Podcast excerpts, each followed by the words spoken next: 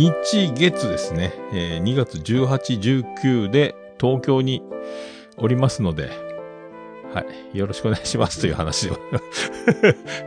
ついに。そう。平日の月曜昼に暇なかったか、まあ日曜日は多分、多分朝から巣鴨に行って、パンツを買って、東京ドームでここに本当は入りたかったんだっていうのを見て写真撮って、うんで、新宿に移動するんで、多分昼、ひそれも本当ひ午前中にはついてるんだ。まあ昼ぐらいにちょっとお茶飲める人みたいな感じになるでしょうけど、もう最寄りのね、えー関東在住の方、よろしくお願いしますということで。まあ、関東だったらね、東京だともう、ポッドキャスト関係者たくさんいるから、まあ、誰か会えるでしょう。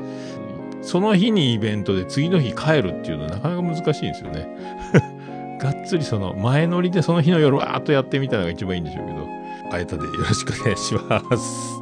はい。はい。では、また来週お願いします。はい、また来週です。